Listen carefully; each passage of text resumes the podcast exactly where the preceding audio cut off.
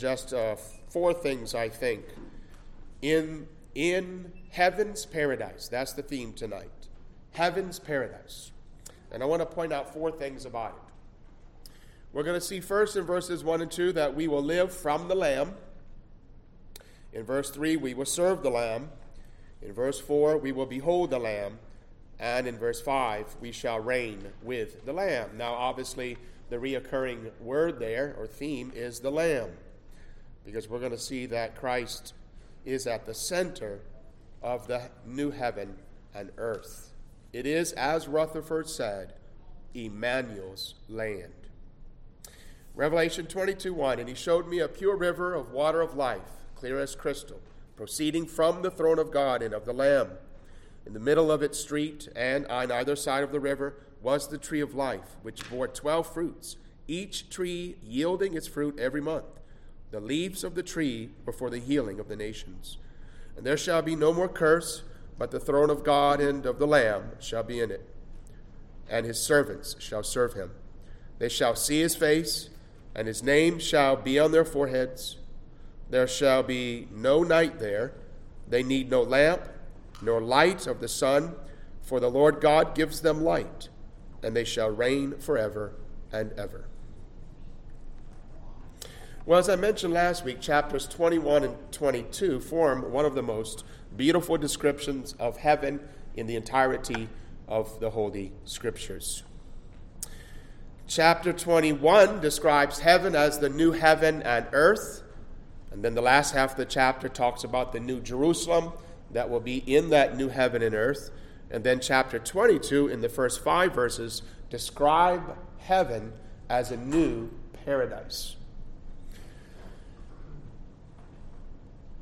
And thus, perhaps we can start by this application that the scriptures actually end where they begin. If you remember, the Bible begins in Genesis 2 and 3. Well, it begins in chapter 1 with creation, and then chapter 2 with paradise, chapter 3, the fall. But if you notice, there's a new creation here in chapter 21, there's a new paradise in chapter 22, but there's no curse. In other words, the scriptures could be summarized as paradise lost, that's Genesis, and paradise recovered, that's Revelation. So the first part of Genesis has a paradise in it, though it's lost. Adam loses it because of his disobedience. And, and yet, here at the end of the Bible, in chapter 22 of Revelation, there's another paradise, and that one's gained by the obedience of the last Adam. So Adam the first loses his paradise. Adam the last earns his paradise, and we as his people share in that reward. So the Bible starts with a paradise, it ends with a paradise. Paradise lost and paradise found. But what's very important to keep in mind, the paradise at the end of the Bible is far superior than the paradise in the beginning of the Bible. Or put another way, paradise found supersedes paradise lost. And that's a very important point. Because it's evident, isn't it, as I read these five verses, that John has in mind paradise first. He's using the imagery. Almost every verse of this passage uh, speaks about something that was found in the original paradise. And yet, everything in this last paradise is far superior to the first. Joel Beeke put it this way It's interesting that the Bible ends where it begins. The opening chapters of Genesis gives the account of the first creation. The closing chapters of, of Revelation describe God's creation of the new heaven and new earth. Genesis tells about paradise lost. Revelation tells about paradise regained. So there's a paradise in Genesis 2. This is perhaps an easy way to remember it. There's a paradise in Genesis 2, and there's a paradise in Revelation 22. And just as 22 is larger than 2, the paradise in Revelation super exceeds that of Genesis. It's way better. It's way bigger, but bigger isn't always better. In this case, it's bigger and better. All right, and there's four things about this new paradise, this heavenly paradise. Let's call it that. that I want to point out. And the first is in verses 1 and 2, and that is, We will live from the Lamb. Notice how it's put. In verses 1 and 2, we find uh, mention made of the water of life, verse 1, and the tree of life, verse 2. Now, obviously, brethren, if we were to take the time and go back to Genesis 2, you would find there was a river in paradise and there was a tree of life in paradise.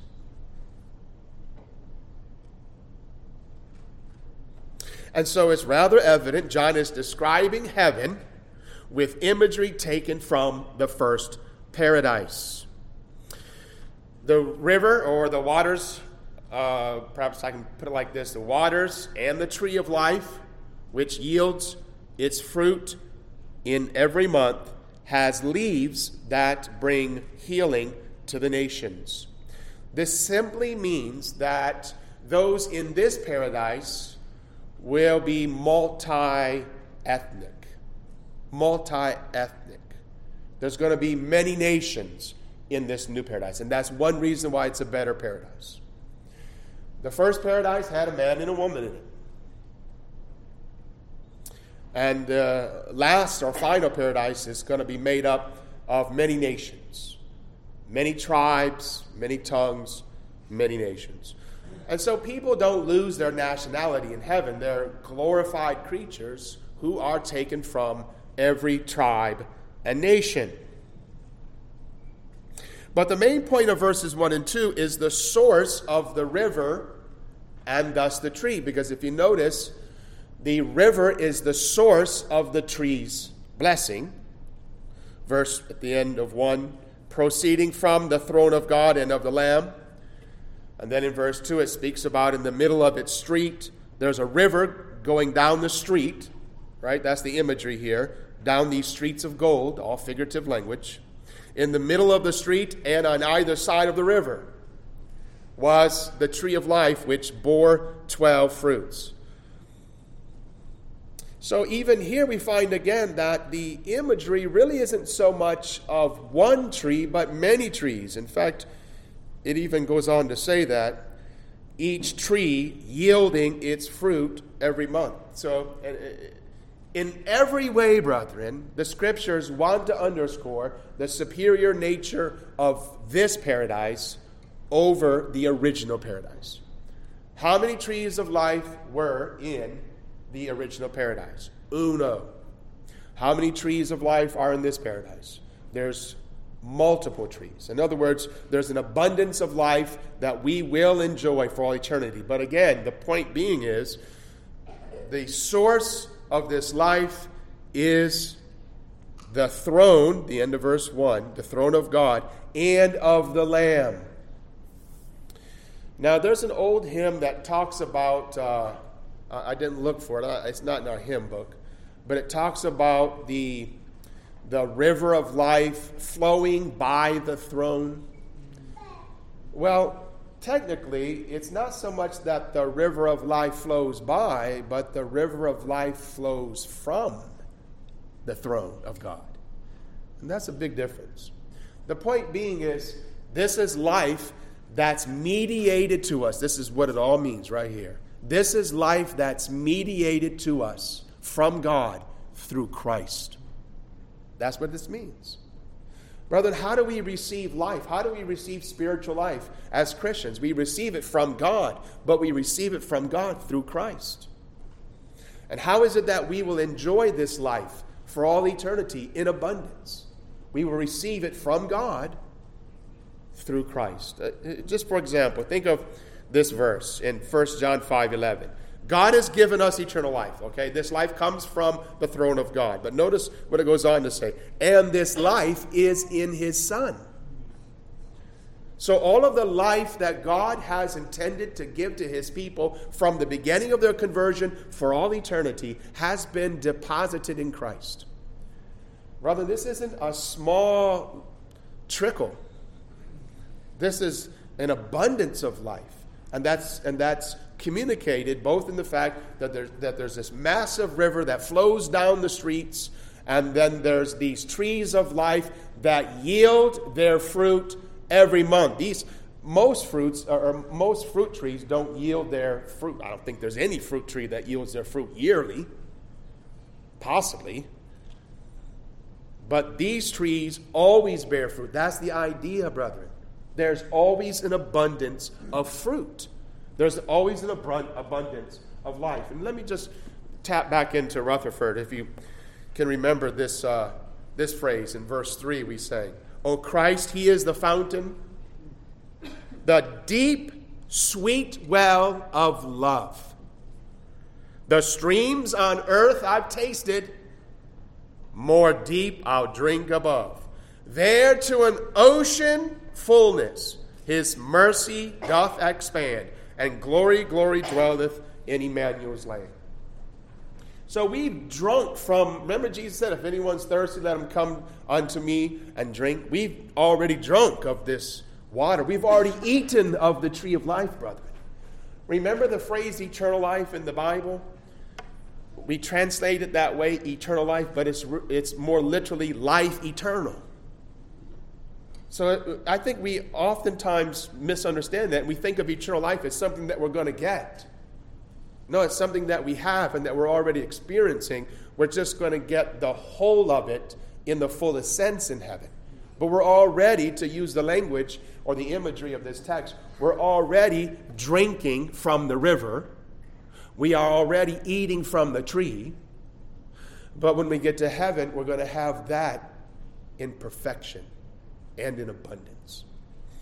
And I do think it's also interesting, if you just think about this, that the tree of life, it's, it brings to mind wood, right? And that's what Jesus purchased this life upon was the tree, the accursed tree, the cross in which he bore our sins and purchased for us life. That's eternal. So we find that Christ will remain the source of our spiritual life for all eternity. God will always and he will only deal with us through a mediator throughout all eternity we will always have an abundance of life, an abundance of water, an abundance of fruit from Christ. And that's why I've called this first point, we will live from the Lamb.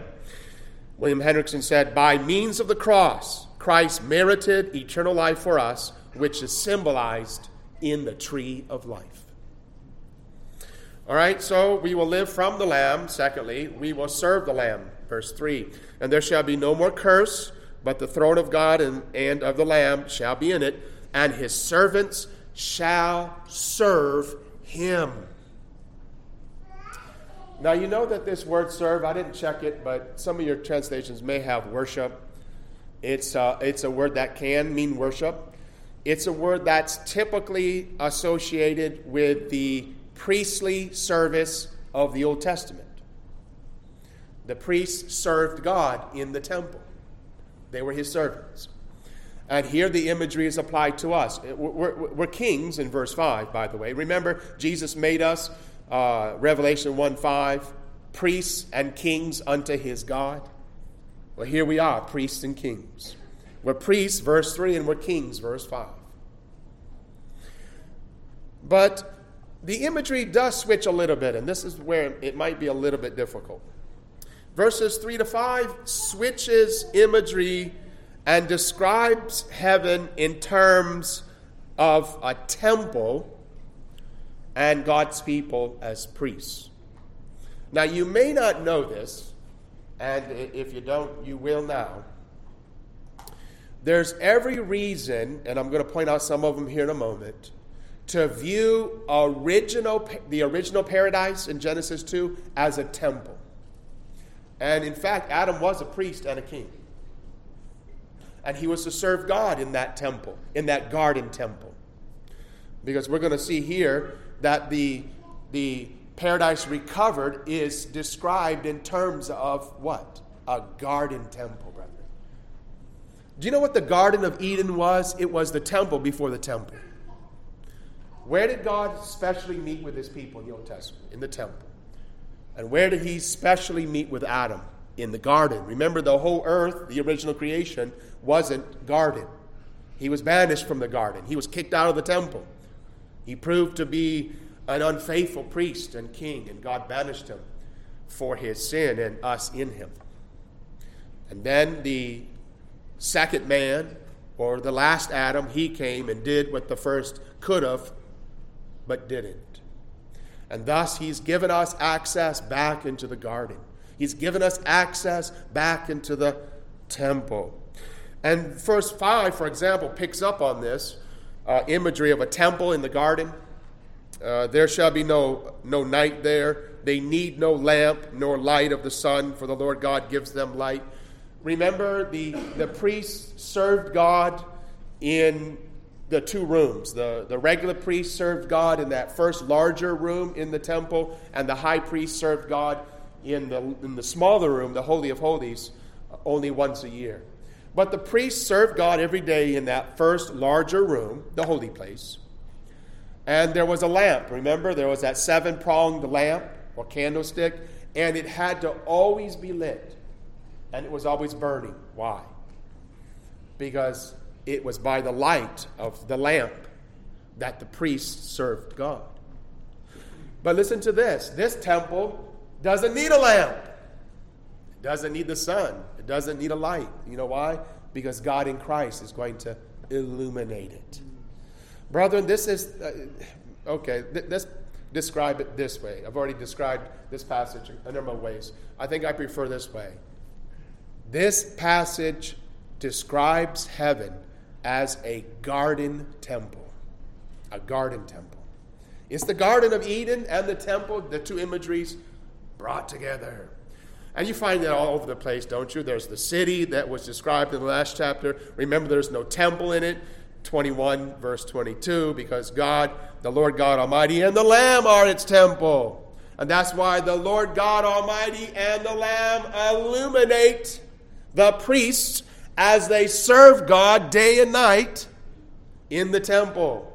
That just means this we worship Him, and we worship Him without fault. We worship Him without sin. We worship Him with all of our heart, mind, soul, and strength. We love Him with all of our heart and our neighbor as ourselves perfectly and perpetually. Now, that's very unlike today, isn't it? We can't even we, it's hard for us to get up and, and to go come to prayer meeting for various reasons. Maybe we're sick or maybe we're lazy. My brother will be neither. There's no curse. Listen, verse 3 and there shall be no more curse there. There won't be any sickness. There won't be any laziness. There won't be any indifference. And we're not going to come and worship God with our mind distracted and thinking about yesterday or tomorrow. But we're going to serve Him with all of our hearts and with all of our souls for all eternity. There's going to be no coughing in heaven, no coughing in this garden temple. Now, that brings me then, thirdly, to number, verse 4. We will behold the Lamb. And this, of course, was the text that Rutherford had for his text as a basis of his hymn. Do you remember what uh, several different places he, he makes mention of this? Verse 2 The king there in his beauty without a veil is seen. The king is there in his beauty without a veil he's seen. The bride eyes not her garment, verse 4, but her dear bridegroom's face. I will not gaze at glory, but on my King of grace. Not at the crown he gifteth, but on his pierced hand. The Lamb is all the glory of Emmanuel's land. And so the text says that we're going to see the face of our beloved. That's exactly what verse 4 says. They shall see his face. That means Christ's face, the Lamb's face. And his name shall be on their foreheads. Now, the fact that, the, that his name will be on our foreheads means that we're going to bear his image and we're going to know his love, that we're his. It's really not only it underscores uh, likeness. We're going to bear his image, but we're also going to know of our acceptance with him. It's really the idea of ownership. Uh, one man said the imprint of the divine name on the foreheads of the saints signifies that as residents of the New Jerusalem, they belong to God. They bear his image and likeness and are citizens of his kingdom. I think that's an excellent way to explain this mark, this uh, name, his name that's on our foreheads. But what does it mean that we shall see his face? Well, most of you, I think, are aware of the phrase the beatific vision, the blessed sight. Perhaps I can put it in a more contemporary um, way. The beatific vision, the blessed sight.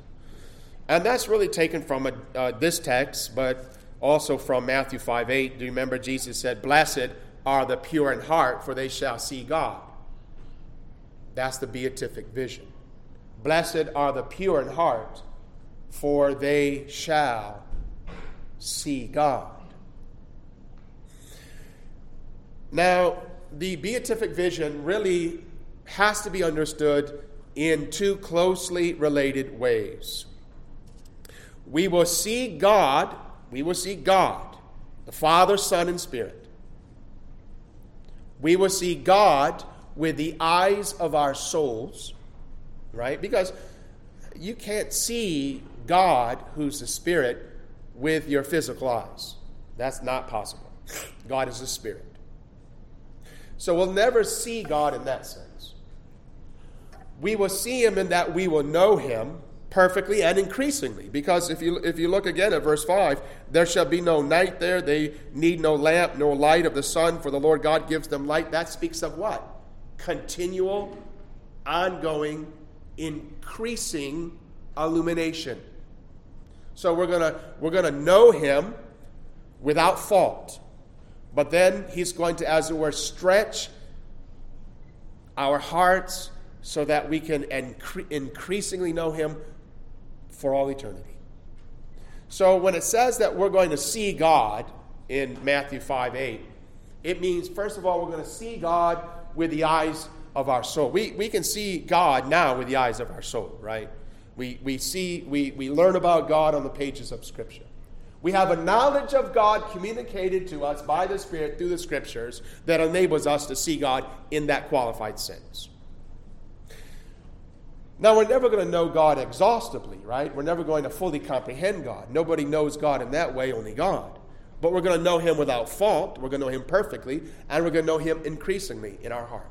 But, brethren, this, this element of the beatific vision in verse 4 goes beyond that.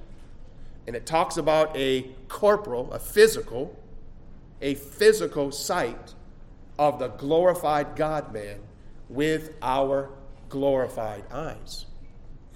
And this was, if you remember, the hope of Job, who said that he will see his Redeemer with his own very eyes. That's what he said in Job 19. He believed that his his Redeemer lives and that he was going to come back to the earth. And when he did, he was going to raise Job's dead body from the ground and he was going to glorify that body and he was going to enable Job to see God or to know God with the eyes of his soul in perfection, but also to behold his bodily glorified Savior with his glorified eyes. Brother, that is a tremendous thought to think. We're going to behold our beloved Savior with our glorified eyes. Now, our body and souls, while we distinguish them, they make up one person.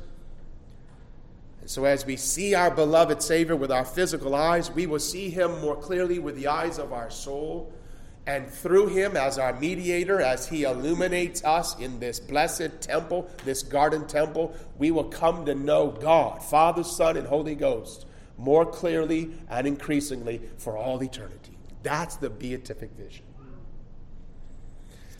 Now, there's a lot that can and should be said about the beatific vision. And I want to pause and just make a few applications before we go on to our fourth point. But before I do that, let me give you a quotation from the old Puritan Thomas Watson. The sight of God in glory, listen, the sight of glory, this is taken from his sermons on the Beatitudes. This is one of the three sermons he preached on verse 8. Blessed are the pure in heart, for they shall see God. He talks in the first two sermons on what is it to have a pure heart. And then in the third sermon, he talks about what is it to see God. And he says, The sight of God in glory is first spiritual.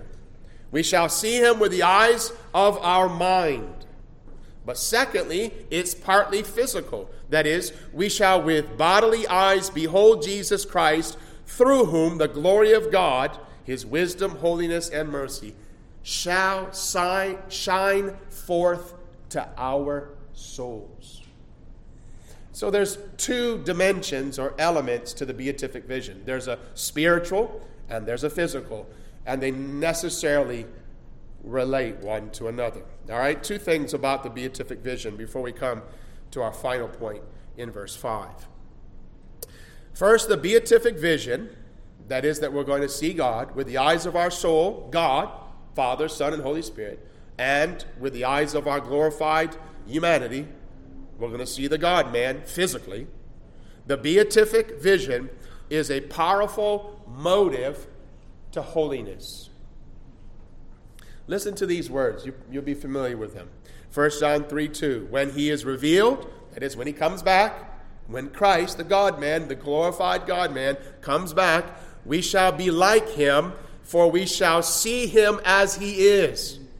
Now, watch how John puts that. Remember, John who wrote that is the same John who's writing this.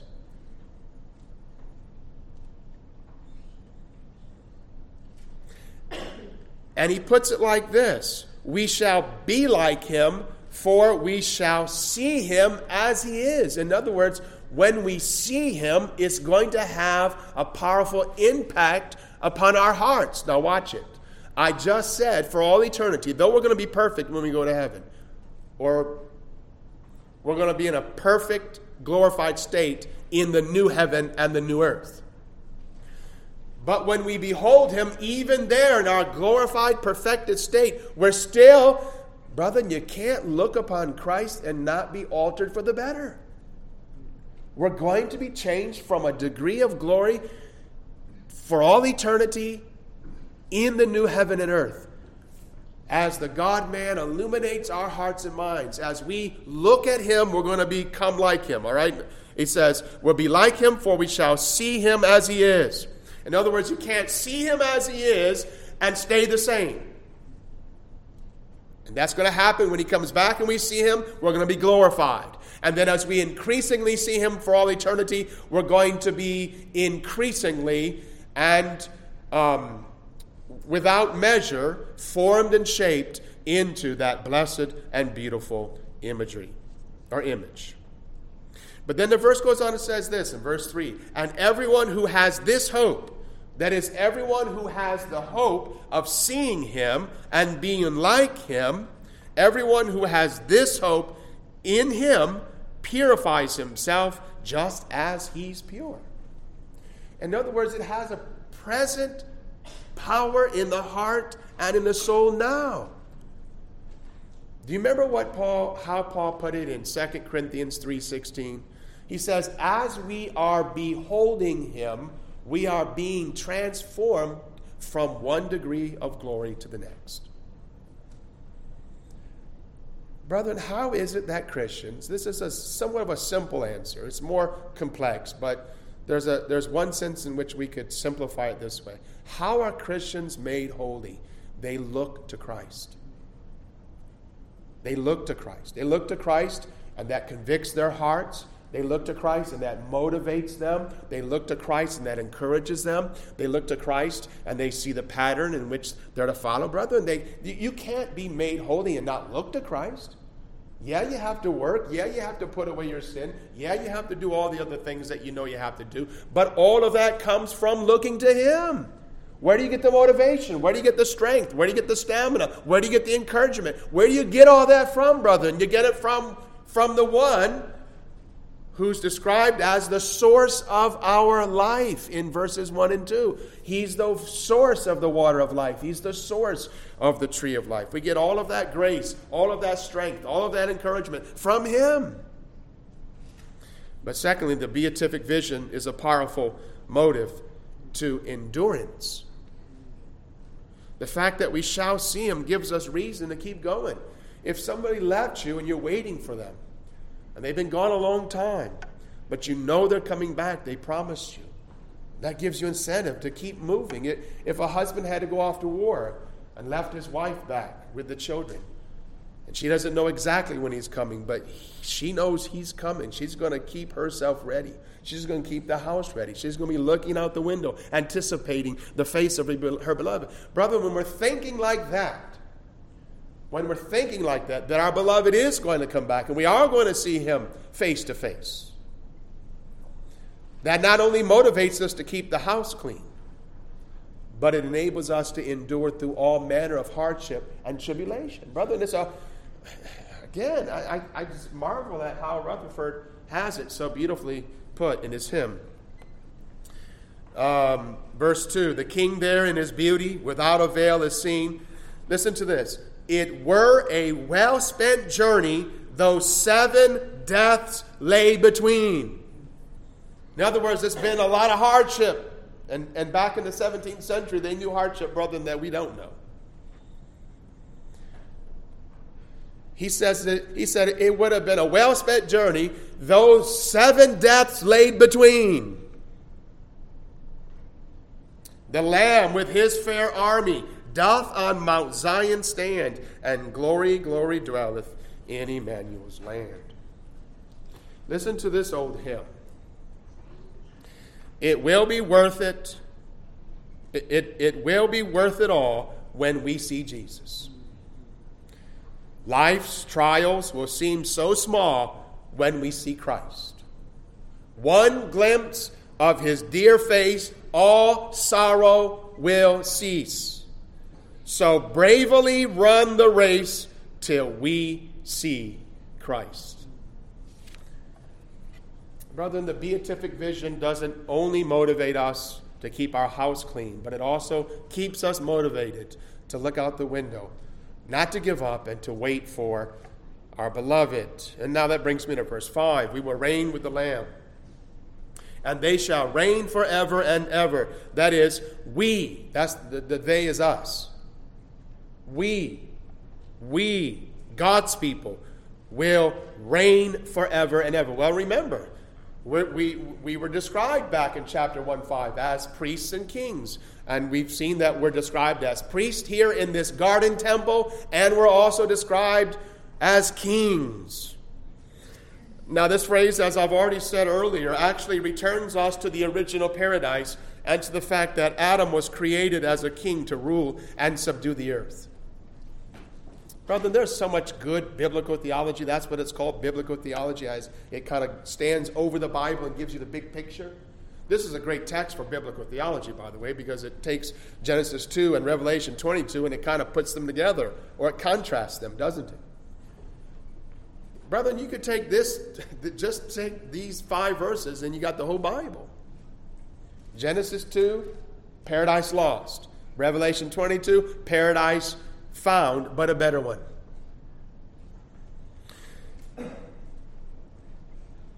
Let me show you this. Back up very quickly to Hebrews and look at chapter 2.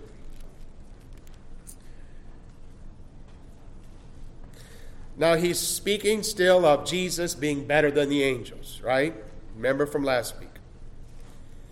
Uh, he didn't put the world to come, verse 5, in subjection to angels.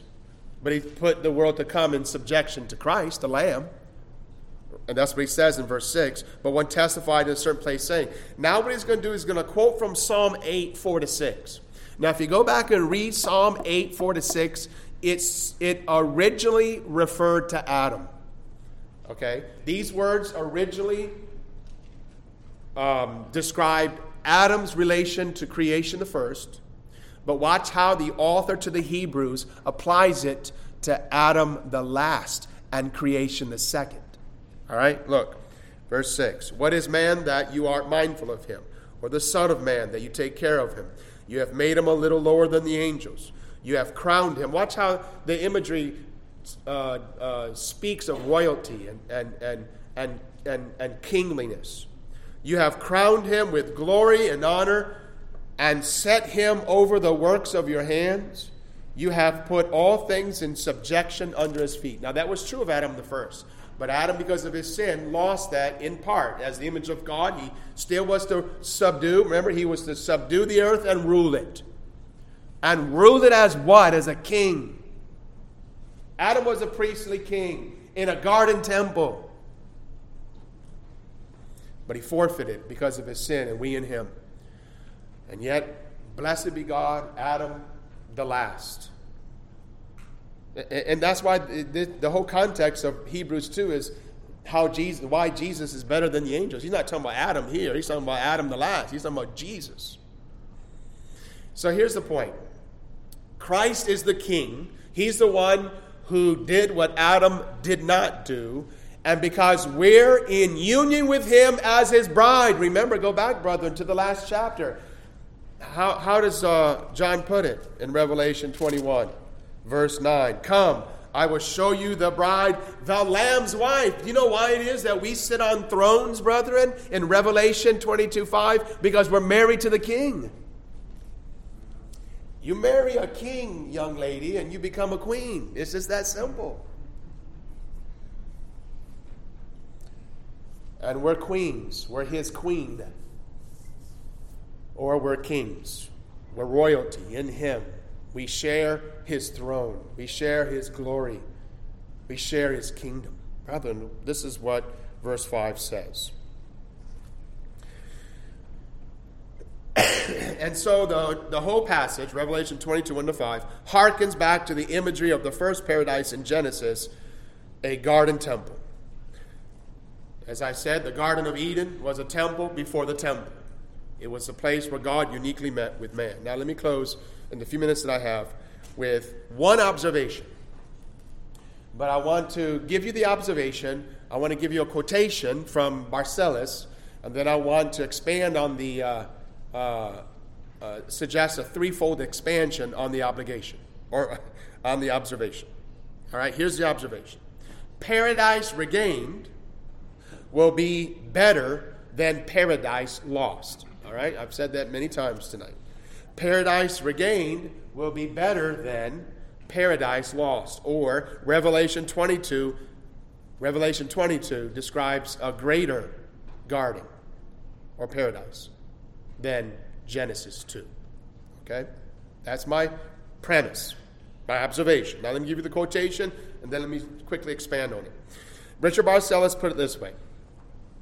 And by the way, I know some of you know this book. Oh, did I not bring it? I got extra copies too, so I can actually give you a copy.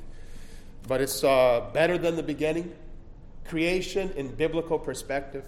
You can, you can get it from the title, can't you? Better than the beginning. The end is better than the beginning.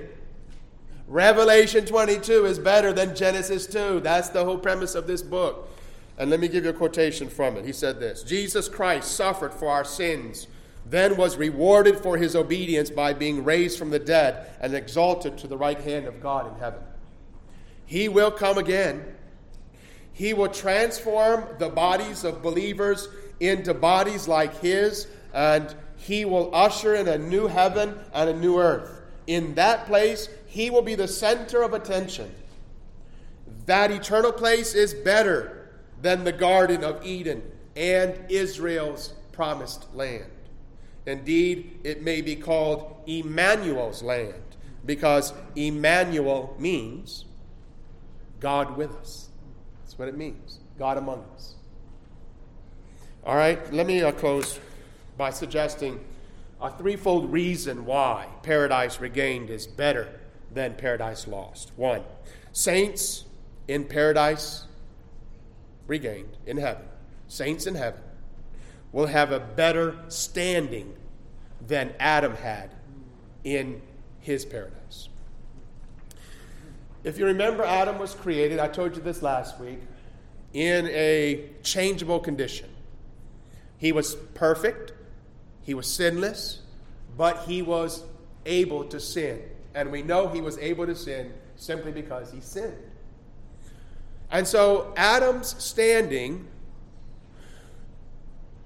was less secure than our standing, not only in heaven, brethren, but because we're in Christ right now by faith, there's a sense in which our standing as Christians, even though we're in the wilderness of this world, is more secure than Adam's was in his paradise. Now, stop and think about it. There's Adam, created in a perfect world. And here we are in a very imperfect world. That was before the curse.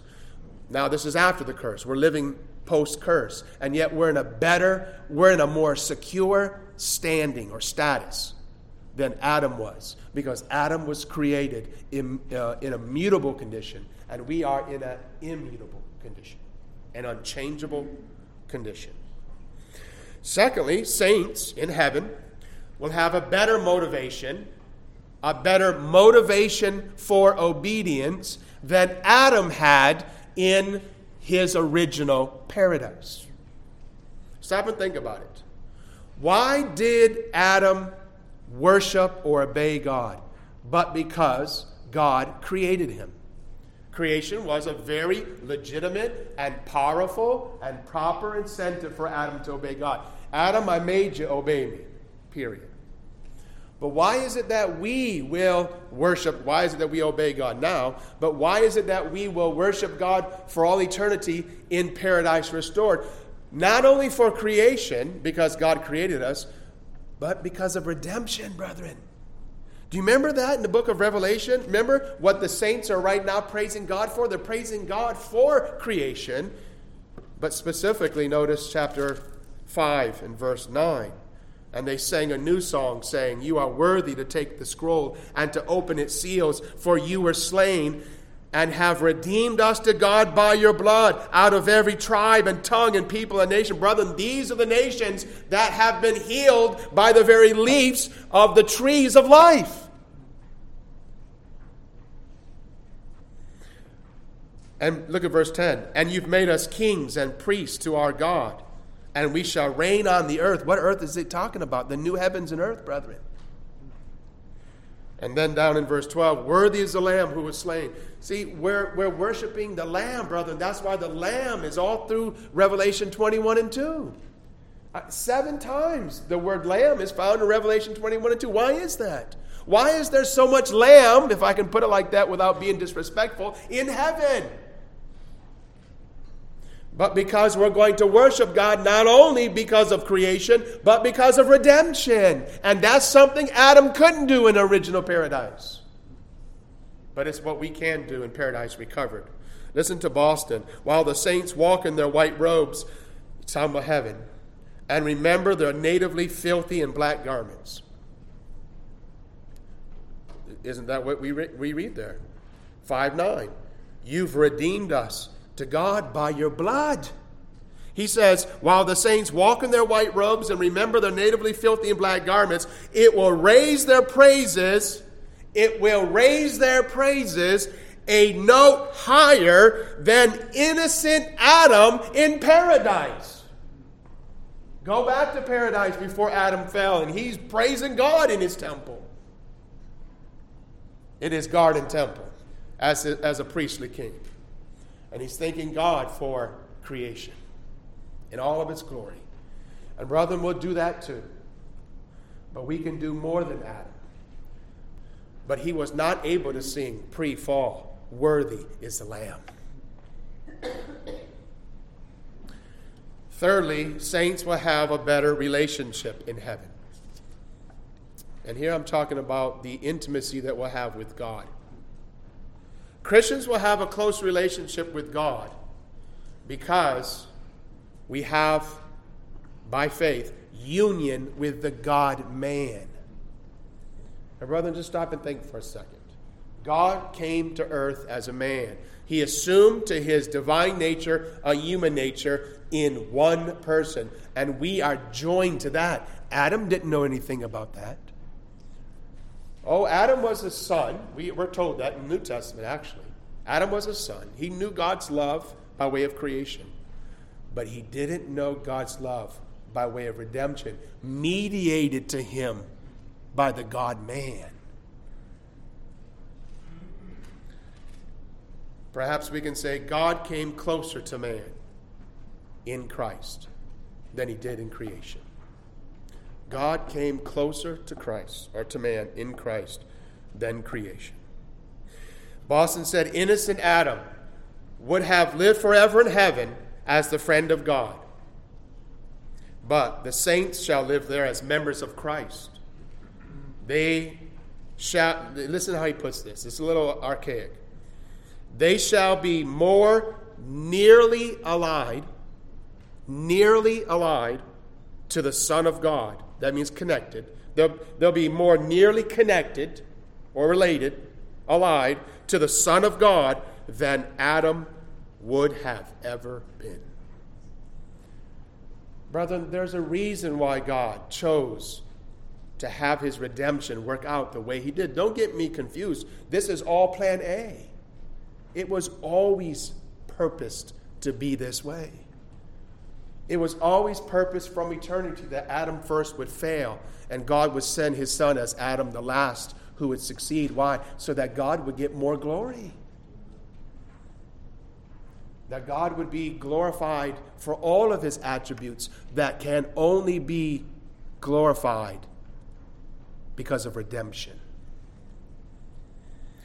And so, paradise regained, brethren, will be better than paradise lost. Well, let's stand and sing the doxology, then we'll come to our prayer time. Mike, can you lead us?